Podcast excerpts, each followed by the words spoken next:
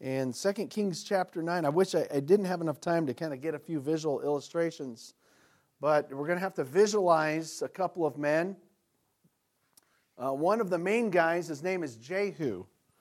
Jehu is now anointed king, excuse me, in Israel. And he's replacing um, a, a, a, dynasty, really, of, of Ahab. Ahab was a wicked king, and one of his sons, Joram, was king. And now this man, Jehu, is the king. And you're going to see this guy is on a serious mission. Before we read the text, I was thinking today about this. I was thinking about my little charity, and she is, it's just, we don't, my wife and I, are, and our boys even, were it's like, we're always finding out something new. You know, we've had nine kids. The first eight were they were always still unique, but she's like, what? You know, she's got these just unique things about her. And so she has she has a mission. She thinks she thinks it is her mission in life to shut every last door she sees. I don't know about here, but in our house, every door that's open, it is her mission in life to go shut it. I mean, she will be uh, on. She'll be sitting here in her room, and she'll be like playing something. She actually kind of likes to turn pages to books, not really read them, just turn them.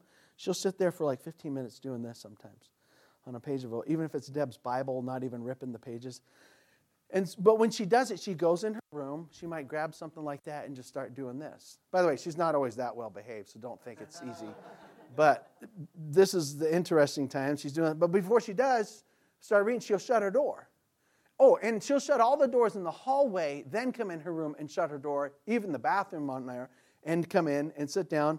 And I can hear, sometimes I'll be in my room and I'll hear boom, boom, boom, boom. And then, and she goes and sits down in, her little chair. She's shutting all the doors.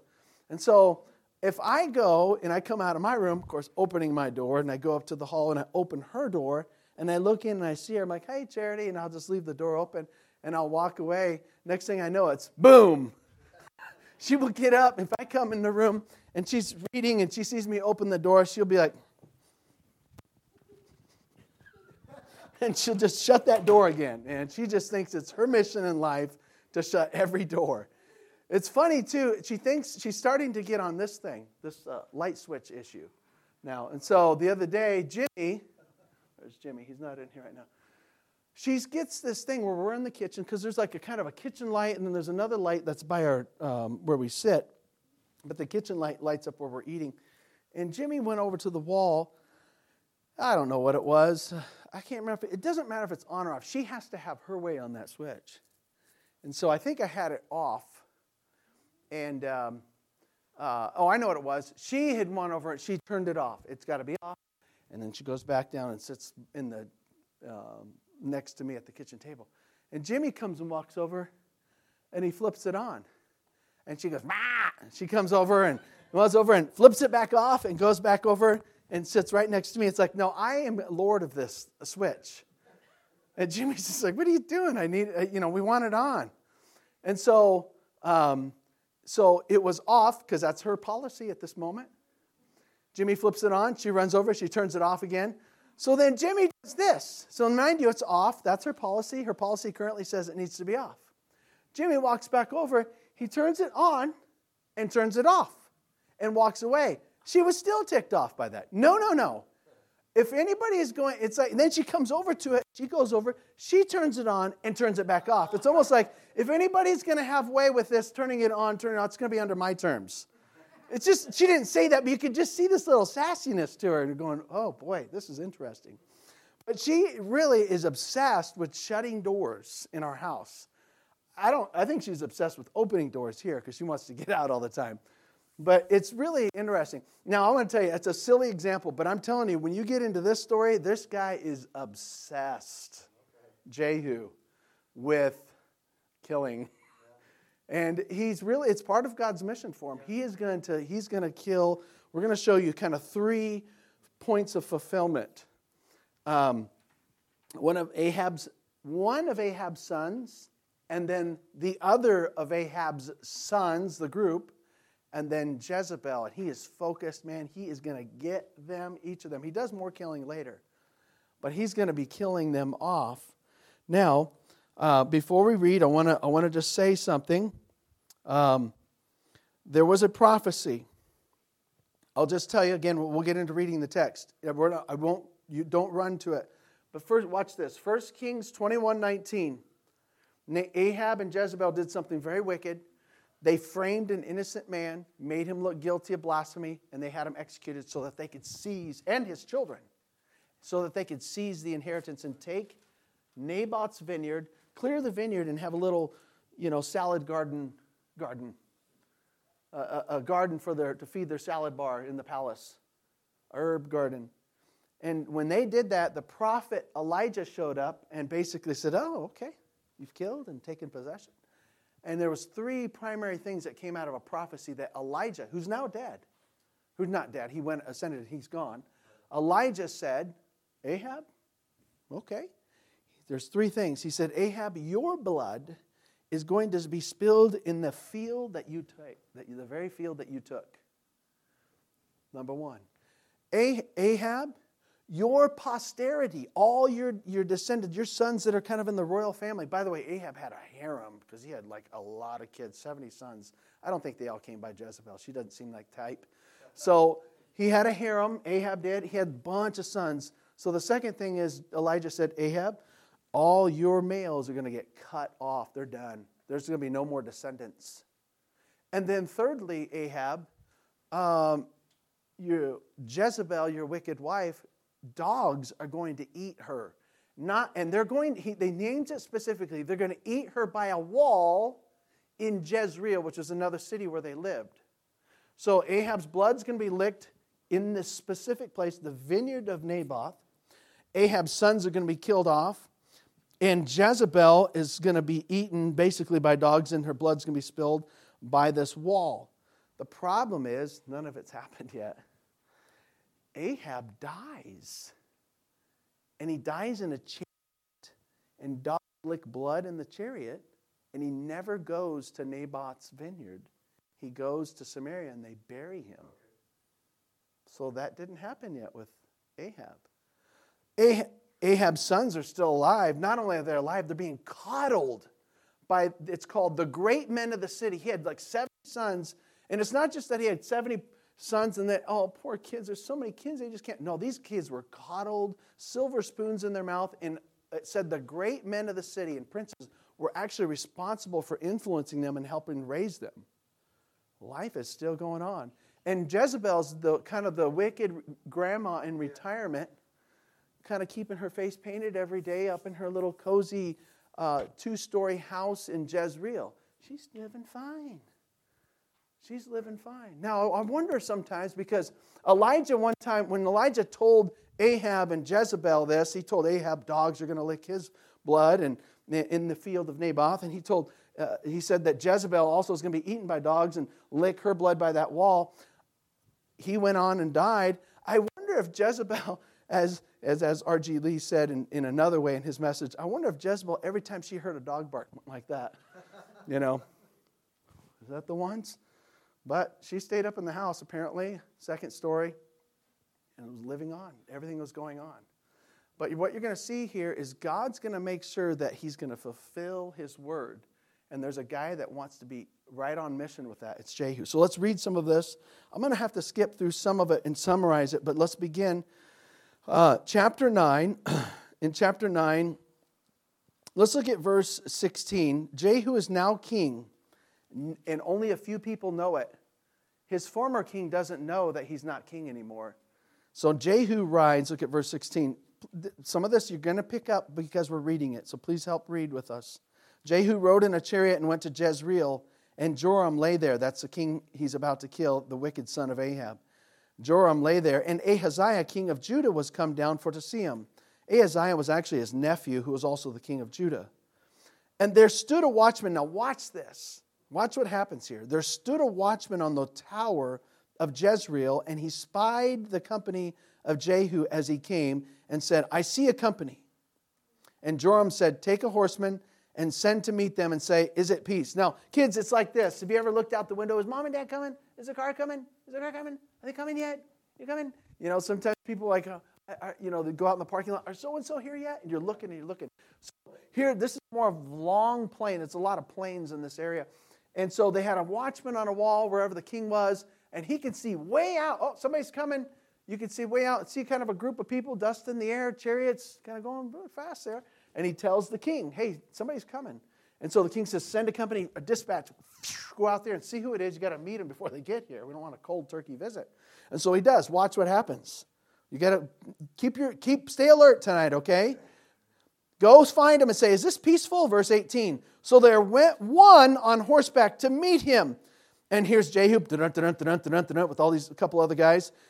And he goes, Hey, king, eh, eh, thus saith the king, is it peace? And Jehu's answer is, What hast thou to do with peace? Turn thee behind me. What he's saying is Jehu's going, and this guy from the king comes, Hey, is this peaceful? He goes, What do you have to do with peace? Why don't you? I think the way I interpret it is just line up behind me. We're starting a little train here. We're getting some momentum, and it's not peace. Meanwhile, the guys on the wall are like, What happened to that guy? Where did he go? So it says, verse 19, they sent out a second on horseback, which came to them and said, Thus saith the king, Is it peace? And Jehu, same thing. What hast thou to do with peace? Turn thee behind me. You get, get in line. There's no peace here. We're doing something else. And so, meanwhile, Joram uh, is thinking, I sent these, these guys haven't come back. What is going on here? And they are going, they are going. So look what somebody astutely observed, verse 20. The watchman who's still watching, he came even to them and cometh not again. Uh, and, and the driving is like the driving of Jehu the son of Nimshi, for he driveth furiously. Now that's some of you, okay? You could have put your name in there in your driving. Some of you drive furiously, right? No? You shouldn't. He said, this is, this is the first road rage. You see that? What happened was those two guys went, they, one stayed, another went, he stayed. So the watchman's like, wait, that's Jehu. I know how that guy drives. I know I drives. He's like, this isn't fast enough. Come on. Wow. I mean, he's beating these horses. He's just furious. The word furious, it means like what you saw me do, getting all nervous there. You saw him get nervous. He's crazy. He's crazy driver. It's kind of interesting. He already had a reputation for this. Like, we already know how he drives. We're like, stand back, get your kids out of the street. Jehu's coming through, you know. Everything is no, no there's no speed limit. Nobody, everybody's too slow for him. He's just going. And so that's Jehu. He is furiously driving, and we know how he normally drives. And so now Joram, who actually is, a, again, the king, he's actually healing of some injuries, so he's not in the best health.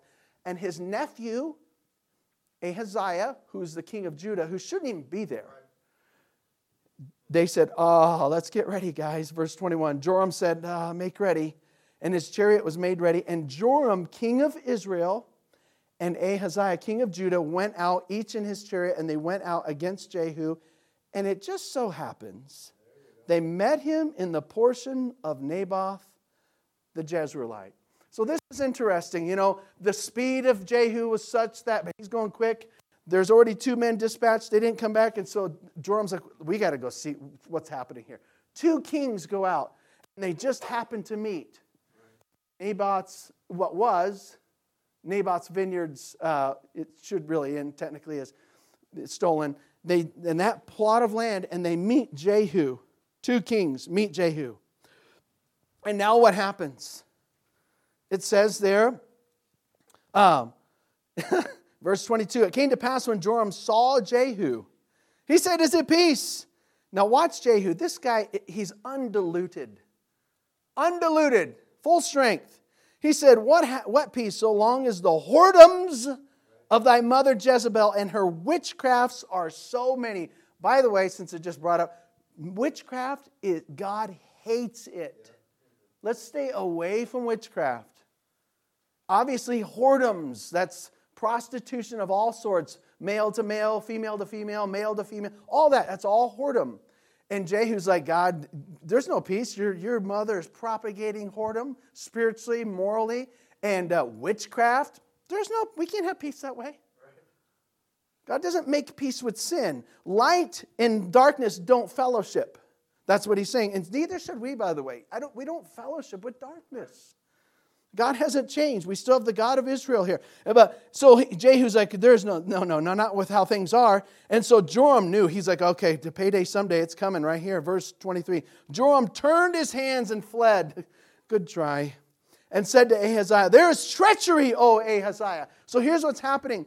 There's, J, there's Joram, there's Ahaziah. They're in their chariots, like, hey, is it peace? And Joram's like, no way. Not as long as we got all this witchcraft and immorality and whoredoms of your mother and it's still propagating. You haven't got, taken care of her. And so Joram says there's treachery means we are, it's talking about a, you're, you can't, somebody that you are trusting in, you can't trust in anymore. We got to take off. Good try. Let's go. And this is, this is, uh, you're not getting away. And that's what happens. Look what happens. He tries to run off. Jehu, verse 24, drew a bow with his full strength and smote Jehoram. That's another way of saying Joram. He goes by, it's kind of a shortened and longer name. He smote Joram between his arms, and the arrow went out at his heart, and he sunk down in his chariot. Now, now, I mean, you get hit, isn't that, I mean, if you get hit in the heart, you're instantly dropping, right, Steve? I mean, there's some things you can instantly drop, and that's when I'm boom, he's, just, he's gone. He faints right away. And um, Watch what happens. He sunk down in his chariot. Verse 25. Then said Jehu to Bid, Bidkar, he's his captain, this is one of his associates that's helping him, take up and cast him into the portion of the field of Naboth the Jezreelite. For remember how that when I and thou rode together after Ahab his father, the Lord laid this burden on him. You know what he's doing? He says, Remember when we were there that day and when Ahab was there and he had so happy he got his brand new land, and here comes that Elijah, and Elijah said all this stuff about Ahab's blood being spilled in this field. Remember, Bidkar, when that happened? And now Ahab, the, the idea is now Ahab's actually buried somewhere else. He never got here, but that's his son. Yep. His son has his blood. Yep. So remember that. Let's his blood. That son, Joram, the son of Ahab, dump him there. That's where his blood's going to be spilled. That's what he says. He's fulfilling God's word. And the Lord laid this burden upon him. Verse 26 Surely I've seen, this is the Lord quoting, uh, he's quoting the Lord, Surely I've seen yesterday the blood of Naboth and the blood of his sons, saith the Lord, and I will requite thee in this plat, saith the Lord. Now therefore take and cast him into the plat of ground according to the word of the Lord. Ahab himself was buried somewhere. God actually put off his, his death in his blood being spilled, his first hand, because he humbled himself. That's a whole other story. But he still fulfilled his word in his blood, that is, through his son being fulfilled, because he was going to fulfill his word. And there it is. There's Joram. This is, a, by the way, this is, a, oh man, how can they do this? This is a wicked dynasty of people. These people, they, they're not interested in, in the, the true Lord. All right, so there, there he was. We're not going to read 27, 28, 29, talk about Ahaziah, the other king of Judah, being injured, and he and um, he was carried into his chariot and buried in his sepulchre as well. But now, so here's what we have so far. Elijah told Ahab, your, your blood's going to be spilled in this vineyard. And it wasn't while Ahab was living, but it was in his son. And that was fulfilled. Now we got one more thing to fulfill. Jehu's, remember, he's on a mission. Charity wants to shut all these doors. He's not done slamming um, Ahab's sons down and descendants. He's, he's looking for one. Verse 30. Look what it says here. Now it's Jezebel. Hey, Jehu was come to Jezreel. When Jehu was come to Jezreel, what happened? Jezebel heard it, and she painted her face and tired her head and looked out at a window. And as Jehu, imagine this, as Jehu entered into the gate, she said, Had Zimri peace who slew his master? She's, I, would you hate to hear the cackle of her voice? oh, shh, hush. He's come, he knows where she is. He knows she's in Jezreel, and he's come trotting in, cluck, cluck, cluck, cluck, cluck, cluck, cluck, cluck, cluck, cluck, cluck. And she, she already knew he was coming. And he looks in there, and she squawks she's quoting another person who killed uh, their king. I think that one was unjustified. This one's justified. Did he have peace? Are you doing the right thing? You think you're doing the right thing? Had Jehu peace, had Zimri peace who slew his master? Verse 32 He lifted up his face to the window and said, Who is on my side? Who? And they looked out to him two or three eunuchs. Can you imagine this? This would be a great movie. All they have to do is not change, just do right with the text there. I mean, he's like, Hey, up there, who's on my side? And these guys that are eunuchs that serve, like, okay, all right. And now look what he says to the eunuchs Throw her down. Verse 33. Throw her down. Now, before we get, oh, this woman killed prophets. She hated God's people. She hated God's prophets. She was had an evil plot she hatched and worked alongside with her husband, really manipulating it to have this innocent man, Naboth, killed, having his head beaten and his eyes bulging out, blood coming out of his ears as he stoned that day in public, and all of his sons. Innocent man. That's this woman whose hands crafted that and made a declaration and thought that up and moved and manipulated all this. It's this woman. Now Jehu's saying, Throw her down. Throw her down. Verse 33. So they threw her down, and plop, some of her blood was sprinkled on the wall and on the horses. And he trod her underfoot. This guy, he's like, he's, I can see Jehu is like, ah, this is nothing. I mean, he's on, I'm under, I'm assuming it's the horse. He just plop, plop, plop, plop. This guy had seen lots of warfare. It was nothing to him.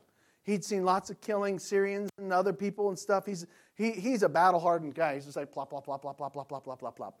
And evermore, it was, this, was, this was definitely ordained by God to do this. And now he's not done. This is very interesting. He's, she's thrown down the wicked woman. She's trampled, her blood spattered on the wall. And then, and look what he does. I gotta take a lunch break here. Verse 34. When he was come in, he did eat and drink. So he's just like, plop, plop, plop, plop, plop. Man, it's a hard day's work. He, he'd, uh, he dealt with, uh, he'd run, off, he got anointed, I probably think it's the same day, he got anointed. He ran from uh, Ramoth Gilead and took care of uh, Ahab, the, the Joram, and, and did some furious driving, probably wore him out. He had a good shot at a couple of these guys. He has to go find Jezebel. Man, he's worn out, burn some cal, you know, he needs some replenish some calories. Plop, plop, plop, plop, plop. All right, so he goes in. Let's have some lunch here. And he's eating and drinking and everything. And then finally he's like, hey, go, go see her. Go bury her. She's a king's daughter, you know. We got to bury king's daughter. She's royalty. She's, a, she's the daughter of a pagan king, by the way. Yeah, I think we're not bury her. You know, picking his teeth perhaps after eating his lunch. So it said, verse 34, when he was come in, he did eat and drink. Go see now this cursed woman and bury her, for she is a king's daughter. Go check her out. And they went to bury her, but they found no more of her than the palm, then, than the skull and the feet and the palms of her hand. That's an unusual remains. And well, let's just keep reading. Verse 36 Wherefore they came again and told him, and he said, This is the word of the Lord. So let's stop right there. So these guys, he was, he was in the room, he's still finishing, probably finishing up his lunch. He tells some guys, Go bury her. They go out and they're like, Where's she at? Oh, wait, I think those are her hands. Those are her feet. Ah, uh, that's her, we're pretty sure that's her skull. That's an unusual thing. Um, and apparently dogs had done their job, and they didn't eat the head, they didn't eat the two hands, they didn't eat the two feet. It is showing that this is a, this is a divine moment. God's in this, God's fulfilling this. God's fulfilling His word, and it's fulfilling it in a unique way. And it's also symbolic that even in her death, the head who represents the evil plot that she thought up is avoided. The hands who perhaps wrote things false things, even those hands are cursed, even at her death. And the feet that ran around and did wicked things are avoided by dogs who eat just about everything, stuff that we wouldn't want to mention. And this cursed woman. And they came back and they said, you. Her head, two feet, the hands, and I know those dogs would eat them. They normally would eat that kind of stuff. And he said, This is the word of the Lord.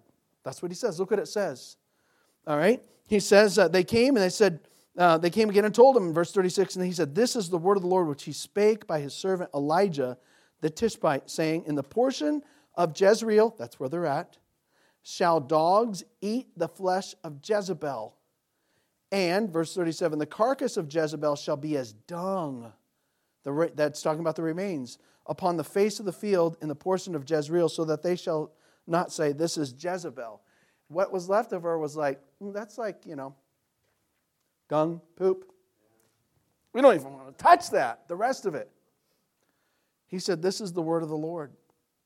God fulfilled his word. Jehu wanted to, Jehu was called to be king. He was called to be king under the, under the, under the conditions of we need to do we need to get uh, execute this wicked son of ahab. We need to take care of his other wicked sons and we need to get rid of wicked jezebel and you're going to lead my people. And he went right at it. He embraced that mission. He was on a mission. He was very focused on it chapter 10 eh, let's quickly look at chapter 10 if you just the third incident. Now he's got 70 sons. Let's look at this. It says, chapter 10, verse 1 Ahab had 70 sons, which means, again, he probably had a harem of wives in Samaria.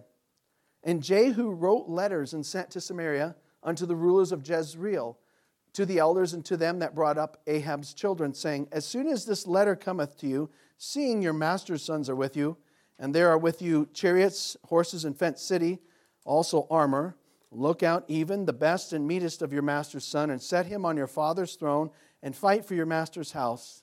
I don't know if you got that, but here's what he's saying. He knows this area where all the sons are, and he writes to the big shots in the city. He says, um, Just want to let you know, go ahead and pick out one of the kings, make him a king, and get your best men ready. Uh, it was like, For what? And uh, they knew. It was like, Go ahead and you better pull out your best guys because I'm going to take you down. I want a real fight. That's what he's saying. Let's have a fight. You better protect them. Get a king. Get some strong guys out. You ready for this? That's what he's saying. And they, how did they respond? Let's do this. No, no, they didn't do that. Look at verse 4. They were exceeding afraid. Oh, no. And they said, Behold, two kings stood not before him. How then shall we stand? We can't do this. We're going to have to surrender them. And he that was over the house, verse 5, and he that was over the city, the elders also, and the bringers up of the children, said to Jehu, Oh, we're thy servants. We will do all that thou shalt bid us. We will not make any king. Do thou that which is good in thine eyes. Did you see that? So the guys that were kind of over all these 70 sons, like, you know what? That fine, whatever you want. That's good. What do you, what, what do you want to do? Do you want to get these guys? That's what they're saying. And they wrote, and look what it says in verse 6. He wrote in the second letter then, If you be mine, verse 6, and if you will hearken unto my voice, take ye the heads of the men of your master's son, and come to me in Jezreel by tomorrow this time. Now the king's sons, being 70 persons, were with the great men of the city, which brought them up. Again, these kids were not raised by just anybody. Verse 7 It came to pass when the letter came to them that they took the king's sons and slew the 70 persons, and put their heads in baskets, and sent them and sent him to Jezreel. So Jehu sends a second letter to the, to the, to the men in power in that city and he says, All right, if you're on my side, cut off all their heads and just put them over in this area with them in a basket. And they're like, All right, we're doing it. Can you imagine that? Wow. And there came a messenger, verse 8, and told him, saying, They have brought the heads of the king's sons, and they said, Lay ye them up in two heaps at the entering into the gate of the morning until the morning. Verse 9. And it came to pass in the morning that he went out and stood and said to all the people, Ye be righteous. In other words, what you've done is right. Behold, I conspired against my master and slew him. But who slew all these? He's saying, You participated in this, and it wasn't a bad thing. Now, verse 10 is kind of a punchline, okay? Verse 10 Know now, know this right now, that there shall fall unto the earth nothing of the word of the Lord, which the Lord spake concerning the house of Ahab. The Lord hath done that which he spake by his servant Elijah.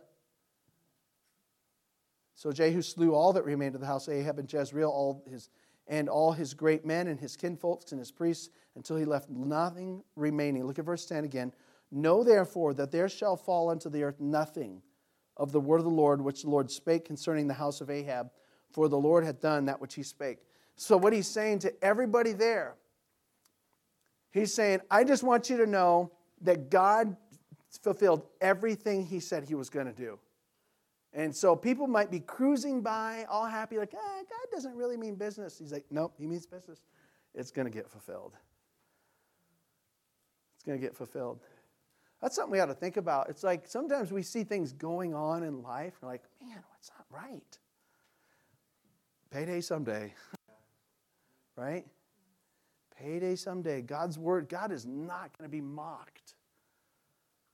Whatsoever man soweth, that shall he also reap. And the, the word, you know, he's got, you know, everybody's going to have a payday someday, even if it's in but the next life.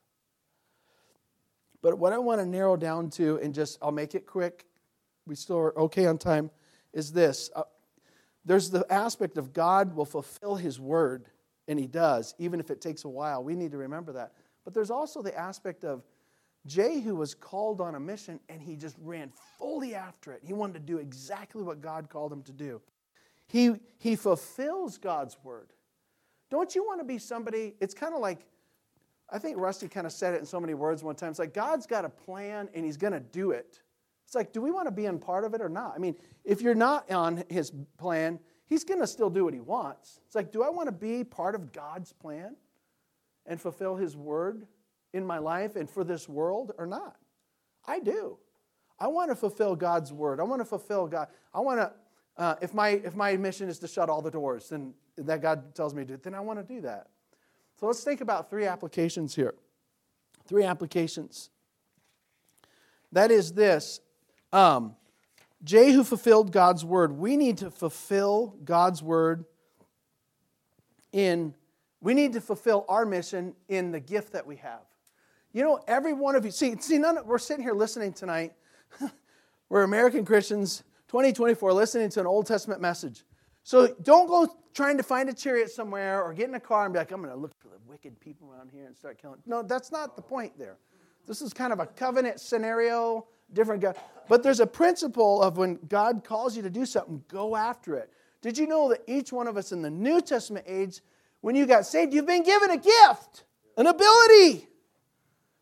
And so get in your chariot and go after it. Some of you have ability to teach. Some of you have ability to sing. Some of you have ability to help in the background. Some of you have ability to preach. Some of you have ability to sing, uh, or other things like that. It, so there's different gifts, and you should embrace your gift and fulfill it. That's your mission. Find your spiritual gift and fulfill it. Don't just stay in your chariot. Fulfill your gift. It might look a little bit different than others. You know, Paul wrote to, I think it was Timothy, he says, I'm writing to stir up your gift again, Timothy. I you stir up. You have a gift being a pastor. I want to stir you up on this. The Bible says, As every man hath received the gift, even so let him minister the same one to another as good stewards of the manifold grace of God. I like coming together as church, and I know the primary thing that happens is preaching. I get that. And we do some singing. But whether it's here or otherwise, everybody has a calling still. Everybody is a minister still. Every member is a minister. Every um, uh, saint is a servant. So we all have something. We just just go after and fulfill God's word, fulfill our mission in fulfilling and applying our spiritual gift. So we need to fulfill our mission in, in through our gifts that we have. We need to fulfill our mission. In the second thing is a gospel witness. It's all of our mission to be a gospel witness. It's all of our mission to, and it's not, and I'm not just saying um, uh, like formal times when we have visitation. It's all of our mission to be a witness of the saving grace that we know. Somehow, some way. There's people that you could reach that I can't reach. Brother Vasco, I remember him saying, because um, he's a surgeon, well, he was a surgeon, and now he's uh, in a I don't know what you'd call that, Steve. What is that uh, uh, urgent care kind of clinic that he's at? Concentra, yeah. And so he's a, he's doing his practice in another way. But I remember telling him telling me stories of like, because he, he, you know, he, he, he literally feels God called him to, to do what he's doing and being a physician. And for the time being a sur- for a certain time being a surgeon. But I remember him saying things like, you know, whenever he can now and when in past, he would, he would get to talk to people about the things of the Lord. Now, it has to be kind of a natural conversation. You don't force it on people. In his practice, there's a certain ethic there. But I remember him saying that there were certain people that he got a witness to that probably nobody else really could have gotten to because of his position, you know, that I probably couldn't have gotten to. And so he was fulfilling that mission in both his practice and in his witness, fulfilling your mission in a gospel witness. That's what we have to do for God's glory. See, none of us are going to be a Jehu going out and like a, you know, bounty hunter. Man, I want to get somebody. But we can get somebody in the good way for the Lord and be as tenacious and you know drive furiously in a way. I'm, i want to go after somebody. I want to reach somebody. I want to pray furiously. I mean, that's where that's at for us today. And then the last thing is we need to fulfill our mission in, the, in this. We have a mission like Jehu, and we need to go after it in simply giving God glory. We need to go out. God has given me a mission. We know for sure everybody and every single thing is purpose is to give God glory. And so I remember my wife and I when we first started having our first when we first had Johanna, we started having kids, I started thinking, what do I want my kids to be? And I never thought, I hope that person's a preacher. I hope that person's a pastor. I, I didn't really think that, and that would be okay if it was the case. But I remember thinking, I just desire that my kids want to do something whatever they do, that they magnify God, that they make a big deal about God. And that's what I still want. In other words, I want my kids, no matter what their vocation is, what their job is, I want them to glorify God, not self. To amplify God. You know, to take, remember those little uh, microfish? Remember, you have to read microfish?